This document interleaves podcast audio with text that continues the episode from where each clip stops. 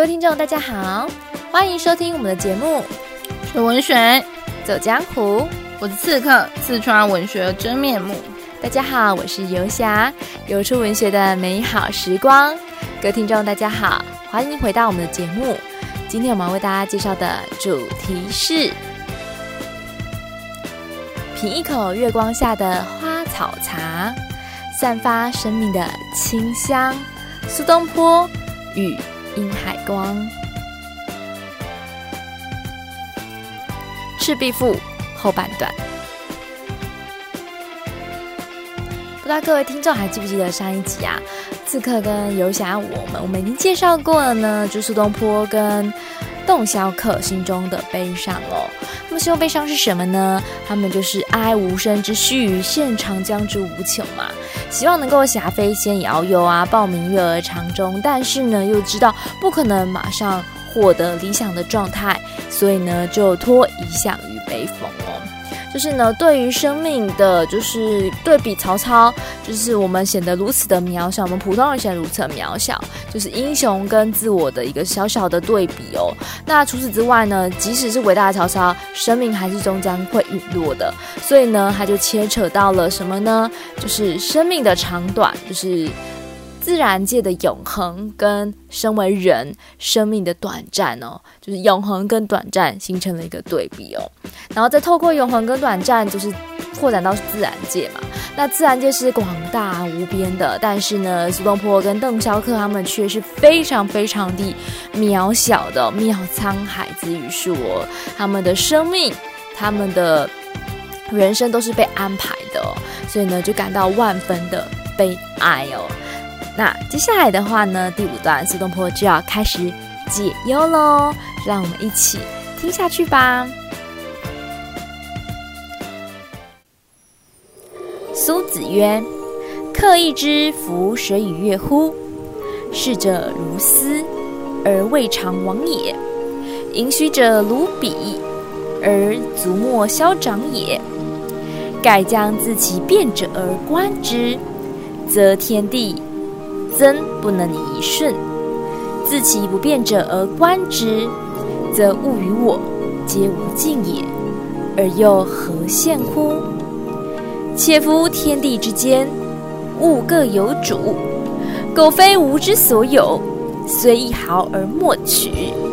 惟江上之清风，与山间之明月，耳得之而为声，目遇之而成色，取之无尽。用之不竭，是造物者之无尽藏也，而吾与止之所共适。好的，在第五段呢，其实我们看到了苏东坡呢对于命运一种搏斗的姿态。哦其实我觉得那样，呃，十分旷达，十分有自信哦。然后在这非常。让人感伤的某一些议题上呢，他找出了一个自己生命的出路，其实是一个还蛮令人敬仰的姿态哦。那苏东坡怎么去思考前面洞箫客谈到的那些悲伤呢？来帮大家复习一下啊，前面洞箫客谈到了哪些悲伤呢？哈，第一个呢，洞箫客他谈到就是很经典的，因为人跟人之间在历史上，我们就会看到历史人物是这么的厉害，而我们是这么的渺小。可是，就连历史人物呢，都会消失在。我们的这个时代巨轮中，何况是渺小的我们？吼，当然啦，另外呢，吼，就是包含了就是我们生命的这种短暂，那以及呢，这个呃，跟大自然相比哦，我们真的是非常的渺小，这种绝对的虚无感哦。那还有就是我们有很多的理想，我们可能希望可以活得快乐，好，活得自在，活得逍遥。可是呢，现实总是这么的骨感哦，让人家没有办法这么的。呃，自由自在，像东坡在这时候的黄州，其实是完全没有自由可言的。所以在面对这样的一个真实内心或真实处境的一种悲伤的时候，东坡怎么去看待生命？他是说用水跟月来做比喻哦。他说：“你知道水跟月吗？好，那水跟月怎么样呢？”他说：“你看着那个一直不断在流动的东西哦，它是水。”哦，水一直在流动，但其实啊，你会觉得它好像一直不断的消失，可是其实它的本质是没有改变的。其实我们就物理的逻辑上也是嘛，哦，你看见水好像蒸发了，可是它其实在大气层里面又变成了雨滴降下来，所以它的本质是没有改变的。那这我觉得非常有意思的地方是，其实逝者如斯而未尝往也哦。这段话呢，其实引用自儒家的哦。那孔子曾经有讲过类似的话，孔子讲的呢是“逝者如斯，不舍昼夜”，就是说，看那个水不断流啊，它每一天早上晚上都在流。他强调的是这种儒家很积极进取的精神哦。所以，我说常常会跟这个朋友分享，要说，其实呢，呃。如果每个人的人生哦都是儒家，就很积极进取，可是那好像不太可能，因为我们会遇到很多挫折。可是如果每一个人的人生呢都是道家，好像也不太合理，因为道家精神里面呢会有一些可能跟我们这个世俗期待不太一样，比如像是庄子孤盆而妻这样的状况。可是我想每个人的心中都有一份道家，每个人心中都有一份庄子，每个人心中都有一份苏东坡。就是呢，在某些时刻，儒家不断告诉你往前走的时候，在这种。东坡生命困境的时候，他他用水同样看到一样的水，他想到的是他的本质哦，他看起来一直在消失，可他本质不变，仿佛在安慰着自己。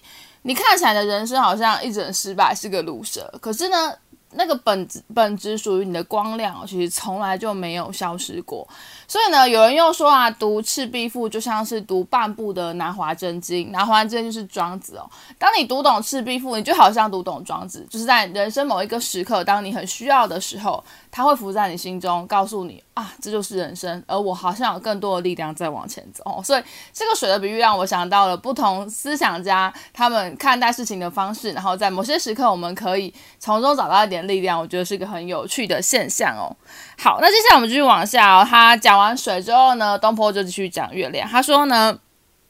盈虚者如彼，而足莫消长也。”那个有月阴呃，这个阴呃呃圆缺的这个东西呀、啊，又有阴晴圆缺的这个东西呢，其实是月亮，没错。这月亮看起来阴晴圆缺，仿佛就有开心不开心，仿佛有成功跟失败。但是其实听众朋友也都知道嘛，哦，其实呢，月亮它根本本质没变啊，是我们运转，因为运转的视角有一些遮蔽的关系，才看起来有。阴晴圆缺，那不就好像人生吗？你看起来表象的失败，说不定其实不是真正的失败。你以为真正的失去，也许并没有真的失去哦。所以这其实是一个还蛮深的哲理哦。所以用水跟月这样的自然物呢，去讲一个很深的哲理哦，仿佛让人更能理解，也更有感觉哦。好，所以呢，东坡就开始解释了。他说呢，所以啊，我们在看事情的时候呢。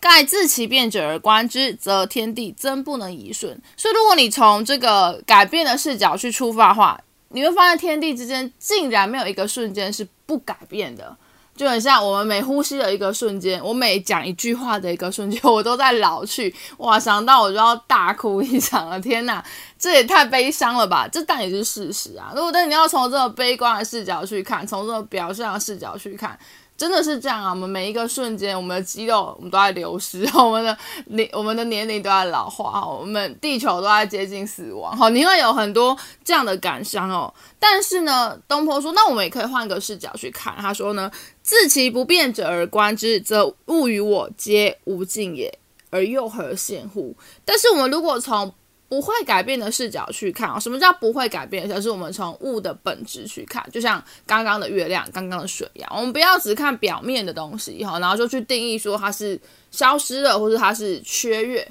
我们从本质去看的话呢，也许它从来就没有改变过，又有什么好羡慕的吗？为什么去羡慕别人的成功呢？也许我的本质从来就没有变过。那我想知道到底听众朋友可能也会在经过一些人生历练之后是有能够去理解的。就比如说我们常会说，呃，比如像是如果呃有亲人去世，你会觉得好像是消失了，可是那份恒存在你记忆的情感，它其实本质上是从来没有改变过的。那像呃考试也是一样啊，你表面上觉得我好像失去了一些分数，或是在某一次的。重要考试上失败，可是当你放大到人生很长的面向上去看的时候，它也许对你人生，呃，不一定是有不好的影响。就本质上来说，它是不是让你有所成长哦？所以我常常会有时候会跟我自己的学生去做分享哦。虽然我们都很希望学生可以考好，那我们都很希望他们能够在短期的竞赛上呢去获得一个成就。可是我们也常常说，人生它不是短跑，人生是马拉松。所以你表现表呃表象上的一次领先。一次失败，甚至一次跌倒，一次掉棒，它可能都不一定直接的影响你本质的东西。就哪怕是你最终是失败，有时候我们在看一个杰出的运动员的时候，我们也不是看他的成就与否，在成就的时候是跟他的运动家精神，他所创发出来给人感动的东西有关哦。所以本质的这个概念哦，其实是一个呃，我想每个人都觉得它其实是一个更高层次的东西哦。可是有时候我们就很容易陷于表象，而没有发现其实我们在生命的路上有些更。重要的东西是更值得我们去重视，也更值得让我们真正去在意，然后也不要那么容易的被表象的东西给影响我们的快乐或或难过这样的状态哦。所以啊，理解了这个道理的苏东坡，他对自己说，其实有时候我觉得自己对自己说也是一个蛮大的力量，就是在你人生很迷茫的时候，我们是需要对自己精神喊话。所以东坡对自己精神喊话说：“所以说啊，天地之间。”本来万事万物就各有主人，如果不是我所应该拥有的，就不它不适合我，或这个命运不适合我，所以一毫而莫取，就算一点点我都不想拿。所以呢，我只拿适合我的，我只找适合我自己的路。我其实这是一个蛮大的自信，那当然也是一个他对自己的激励啊。所以他说啦：“惟江上之清风与山间之明月，耳得之而为声，目遇之而成色。”这也是比较高级的一个修辞格，哦，叫错综。他就把语顺做了一个变动，所以翻译起来应该会是说呢，呃，江上的清风呢。在我的耳朵，随时让我聆听哦。那山间的明月，在我的眼前哦，随时让我观赏美呃美丽的那个风景哦。所以呢，取之无尽，用之不绝，是造物者之无尽藏也哦，是造物者给我的宝藏哦。为什么要拘泥在现实的成功跟失败，现实的得失？有这么多美好的事情在我的生命中，我为什么只在乎我多快速抵达终点，而忘记了那个过程？其实我得到的快乐，或我得到的饗宴，可能更丰富。那我觉得这件事情其实很有趣嘛，大家也都可以理解。就像比如说，我们用东坡的人生来看，王安石确实在政坛上，他比东坡快更快速的达到了巅峰，达到了宰相的位置。东坡走得很慢，哦，绕了好多弯，绕了好多弯，还跌倒了，还被监督着。哦，还要这个呃，这个拣尽寒枝不肯栖啊，寂寞沙洲冷的一大堆的挫折。可是你放大到人生这一个大风景来看，在这个众人的人生里面，你会觉得东坡的人生光彩很多，远远超越了王安石哦。所以这就是东坡所要讲那个本质的部分，好，就是那个沿途的风景哦，可能塑造出了一个更美好的人。所以我常常也会跟学生说，如果东坡没有经历这些。呃，就是贬谪啊，挫折，他不会成为文坛那么独一无二，让大家那么喜欢的苏东坡。因为苏东坡年轻时候，比如说我们在讲他的一些年轻时候的作品，像是《交战手册》，都非常的正论哦，不会被我们放进课本里面，不会被我们放进经典读本里面。可是他在最挫折时候所写的作品哦，却一个一个都是经典哦。那这就是因为这些东西塑造出一个独一无二的中呃一个灵魂，这个灵魂是非常光耀，那个本质是非常不同。所以是无与子所共事，是我们两个一起享用这大自然给我们的风景，是我们一起去享受这沿途来我们一路走过的，就算是颠簸，我们也享受着这样的美好。吼，好，那这是我觉得呃很棒的一个很棒的一个思考。吼，尤其是在这种面对挫折，他没有。他没有放弃自己想坚持的，但他也没有执着于表象的东西，而是找到了属于自己做自己真正的快乐是什么。好，所以呢，第二段当然就是他们互相，就是其实是东坡自己一个人，他自己终于说服了自己，然后很开心。他说：“客喜而笑，洗盏更酌，肴核既尽，杯旁狼藉。”相与正介乎舟中，不知东方之既白。就说两个就非常的开心，然后喝酒啊，然后把这个菜吃的很干净啊，然后杯盘狼藉，一起睡在这个船上呢，不知道已经天亮。那这种。不知道天亮的感觉，就是一种心灵上的自由哦，心灵上的自由自在，心灵上的无拘无束，真的找到了属于让自己幸福的方式。大家也都知道，幸福它是很难衡量的，衡量是表象的东西，可是真正的幸福，可能是我们内心所感受到的东西而这也是赤壁赋想要教导所有看的观众，所以。我觉得赤壁赋能够穿越时空，一直到现在都为人所喜欢。那原先我们人生都有时候会有一点点苏东坡，我们会遇到一些挫折，我们会遇到一些难难过的时候。这时候，当东坡的文字跑上来的时候，它成为一种力量，让我们还有更大的勇气往前走，然后让我们更能够呈现更漂亮的姿态呢，去面对挫折。谈了谈完了在逆境之中能努力活着的苏东坡，接下来我们就要来谈谈在台湾这片土地上哦，有一个人跟苏东坡一样哦，即在最艰困的环境之下，仍然绽放出生命的光彩。这个人的话呢，就是殷海光先生哦。我个人非常非常非常的喜欢殷海光先生的关于自由的一个论述哦。那殷海光先生的话呢，他是台大哲学系的教授，是在国民政府时期哦，跟着国民政府一起来台湾的那群知识分子哦。而殷海光的思想，我觉得非常的独特。他人生最重要的一个价值就是自由。那殷海光曾经这样说过，他说呢，自由的伦理基础有，而且只有一个，把人当人。在一个非常非常不自由的一个时代哦，但是呢，在殷海光的心里呢，却种下了自由最热烈的那个种子哦，那我觉得这就跟苏东坡讲的变与不变的其实一样的哦，就是不管环境怎样，人的本质是怎样，人的本质就是怎样。因为环境变得很不好，然后很压抑，他心中所认同的那个民主并没有落实于台湾这片土地上，但是殷海光本人的品质，他对自由的向往。却没有因为那个时代而有所改变哦，就逝者如斯，未尝往也哦。而殷海光也这样，也确实就是这样的一号人物。而这样的人物的这份精神，也将被长存的留在台湾这片领土上哦。这是我之所以非常感动的地方哦。有想我呢，曾经透过一个周末来一个小旅行，我就到了台北去哦，然后特别去殷海光的故居看了一看哦。那里面的话呢，的环境非常非常的清幽哦，真的有像一个哲学家的一个小空间哦。在里面的话呢，就是人非常的少，比如说参观的人真的不多，但是我觉得里面的馆员其实还蛮热情的哦，就是让我去看的那个纪录片哦。那看完你会更加了解殷海光先生他的一些所作所为，以及他所背负的某种时代的使命跟责任感哦。那我觉得呢，台湾这片土地上呢，能够现在能够有这么自由的一个空气，也都是因为有这些前辈们不断的努力哦。那在这边的话呢，跟大家分享殷海光曾经讲过的一个呃自由的理论哦。自由如朝露，如彩霞，如清风。上帝像是跟人类开玩笑，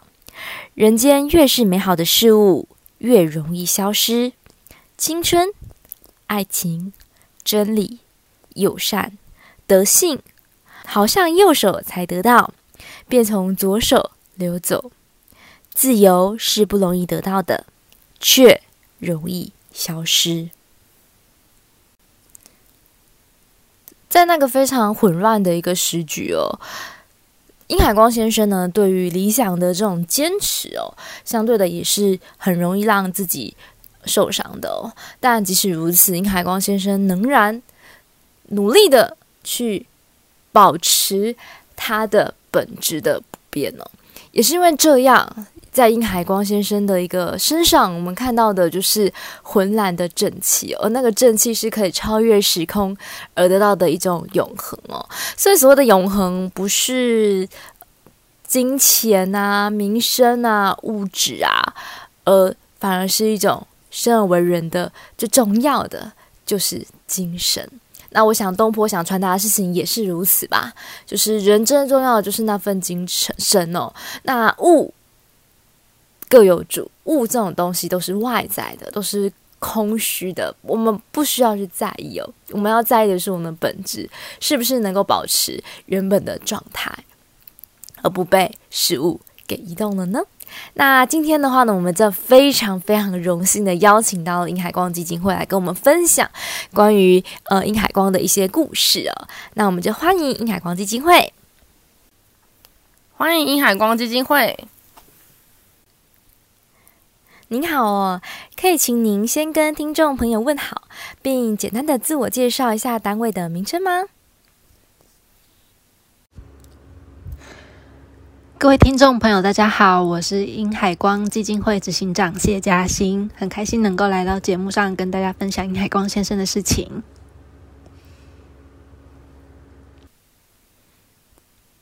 想要请问您哦，殷海光基金会当初的成立宗旨为何呢？可以简要的帮我们介绍一下殷海光先生的奇人，以及他的精神内涵，还有所经历的故事吗？殷海光基金会是为了纪念台大已故哲学系教授殷海光先生而成立的。那当时是殷老师的诸多后生晚辈自己募资而来的。然后我们基金会呢，从一九九三年成立到今天，已经是二十九年了。在这快三十年的期间，在台湾，殷海光基金会一直希望能够延续殷海光老师的精神，然后继续在台湾推广自由思想、民主政治跟言论自由。关于殷海光先生呢，是殷海光老师他。生前是台大哲学系的教授，然后他是民国八年在中国出生，那民国八五十八年的时候在台湾过世的。其实，在他呃在世的这个短短的五十年间呢，写了非常多关于自由思想、民主体制，然后关于台湾的政治、经济跟教育的社社论。那他最主要就是，就算在国民党统治的那个白色恐怖的期间呢，饱受到来自国民党跟四面八方的压迫，他也从来没有退缩过。然后他过世的时候啊，我们海光基金会整理他生前的所有文章，一共出版了二十一册的《殷海光全集》，就可以知道他在那五十年间的那个创作量是多么的丰沛。嗯，殷海光先生呢，他出生的时候正好是中国五四新文化运动刚要结束的时候。那在他的成长过程当中呢，他就受到新文化运动的影响。那一生当中都在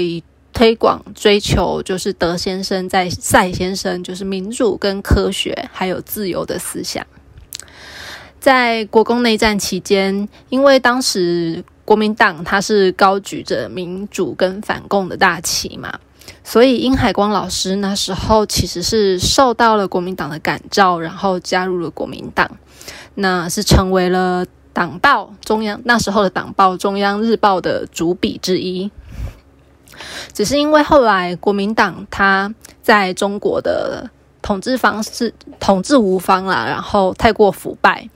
然后殷海光老师那时候也有一点就是恨铁不成钢吧，所以就开始在中央日报上面发表了非常多批评的文章。那希望国民党可以赶快修正他们的统治方式，然后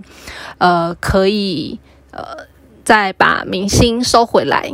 只是那时候。最后，国民党还是没能解决他们内部的问题，所以节节败退，最后退到了台湾。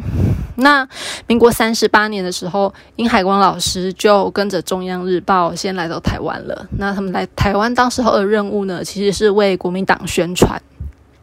只是因为后来国民党他在呃台湾所实行的统治方式呢，让殷海光老师非常的不满。因为到了一块新的土地嘛，那殷海光老师他其实就是非常希望能够在台湾落实真正的民主政治，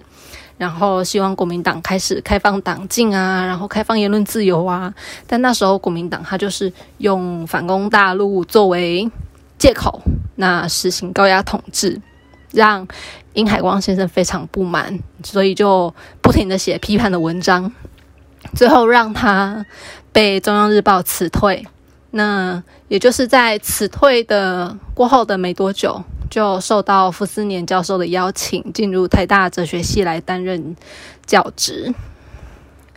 那殷海光的哲学，殷海光老师的哲学呢，是欧陆哲学，而且他是自学而成的哦，他。哎，应该说他小时候就是对于要自己要吸收的那些知识的喜好啊是非常鲜明的。然后国中的时候呢，就因为偏科太严重，然后让他爸差点以为他不是读书的料，然后差点就要被送去面包店当学徒了。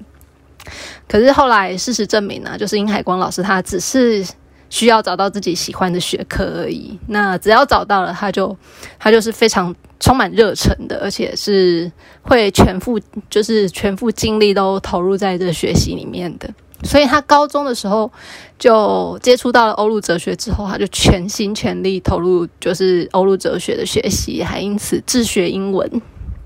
开始自己钻研。甚至那时候呢，他还主动写信给当时候在清华大学哲学系非常有名的那个哲学教授金岳霖教授，来跟他来跟他通信求教，然后交流。然后，所以来到台湾之后啊，殷海光老师他就成为了把欧陆哲学这一门呃知识领域呢引进台湾的知识分子的第一代。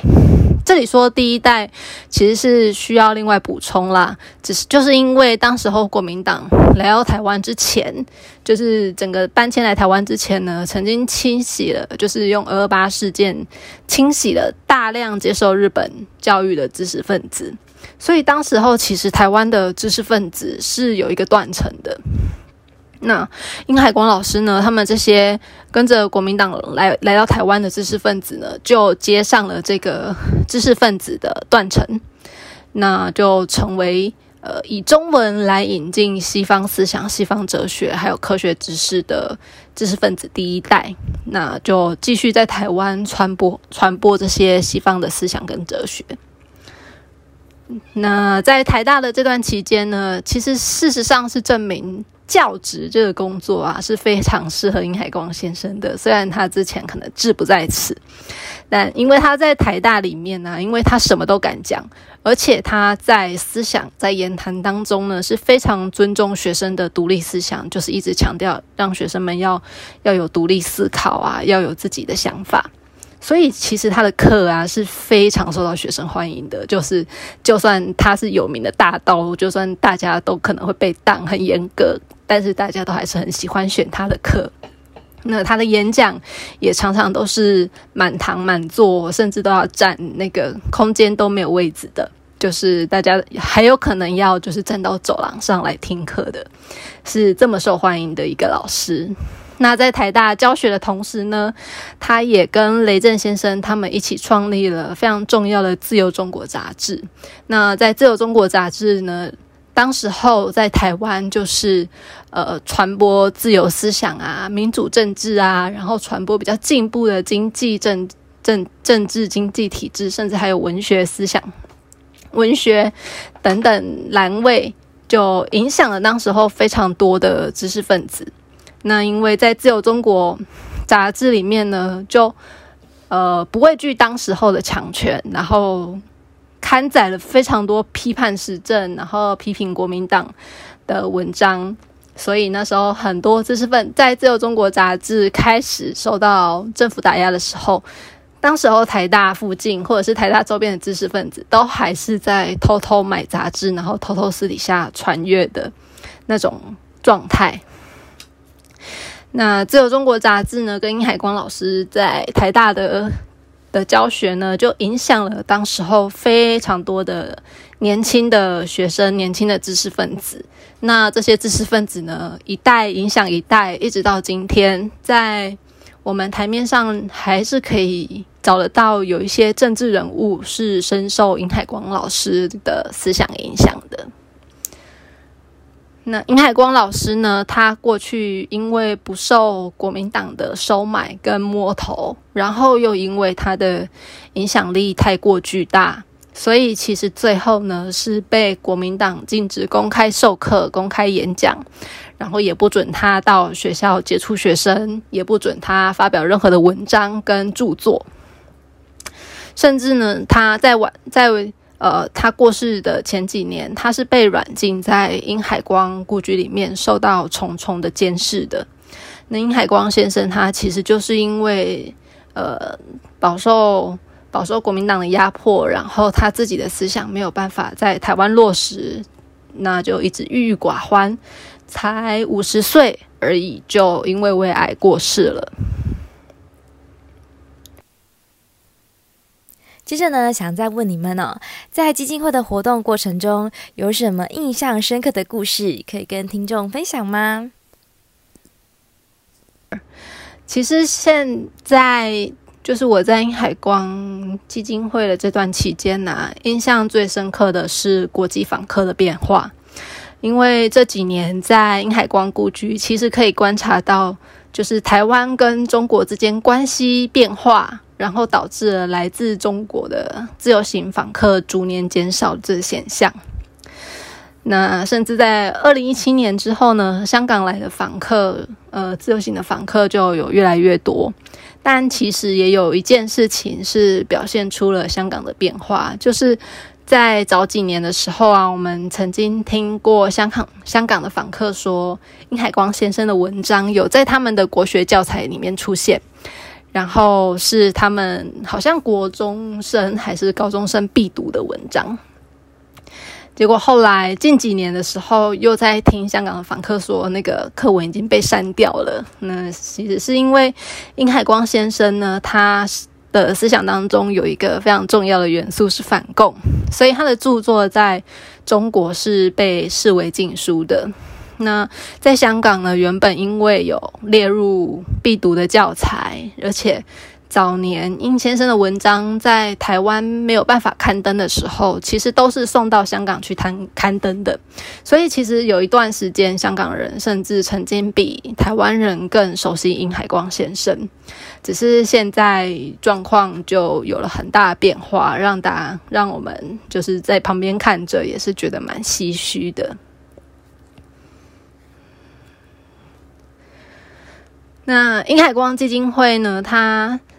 我们现在在做的是，呃，英海光基金会的中心思想啊，就是像是推广民主啊、自由啊等等。虽然在台湾我们都觉得已经落实了嘛，然后可能很多人都觉得我们就不用再提啦，为什么还要再继续做这个？有点老派了。可是其实台湾的民主历程是非常短暂的。而且民主体制啊，如大家所能观察到的，也是十分的脆弱。那殷海光基金会呢，从过去就是单纯推广殷先生的思想，到现在也开始主动承担起一些部分的教育责任。那我们就举办了各式各样的读书会啊、走读啊、讲座啊，甚至是跟游戏设计公司来设计实境解谜游戏。就是希望能够用不同的方式接触一代一代的台湾的年轻人，让民主啊、思想啊这些概念可以往更深的地方来扎根。那期望呢，就是可以跟其他在同一个领领域里面一起努力的 NGO 们，就共同为台湾民主来打造更扎实的基础。那如果各位听众啊，大家对我们的活动有兴趣的话，可以上网搜寻“海光书读”、“因海光故居”、“光之屋”等等关键字，可以搜到我们在举办的各式各样的活动，就是欢迎大家多多参与。谢谢大家，拜拜。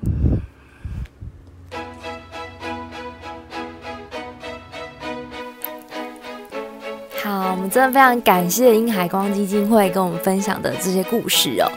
让我们内心呢有非常非常多感动哦，所以让我们今天的话呢，各位听众跟刺客跟游侠，我相信都能够度过非常非常充实的时刻，让我们顺着东坡的文笔以及殷海光的精神，一起去共创更美好的台湾土地以及我们自我的人生吧。那我们今天节目就到此为止哦，学文学，走江湖，我们下次见，拜拜。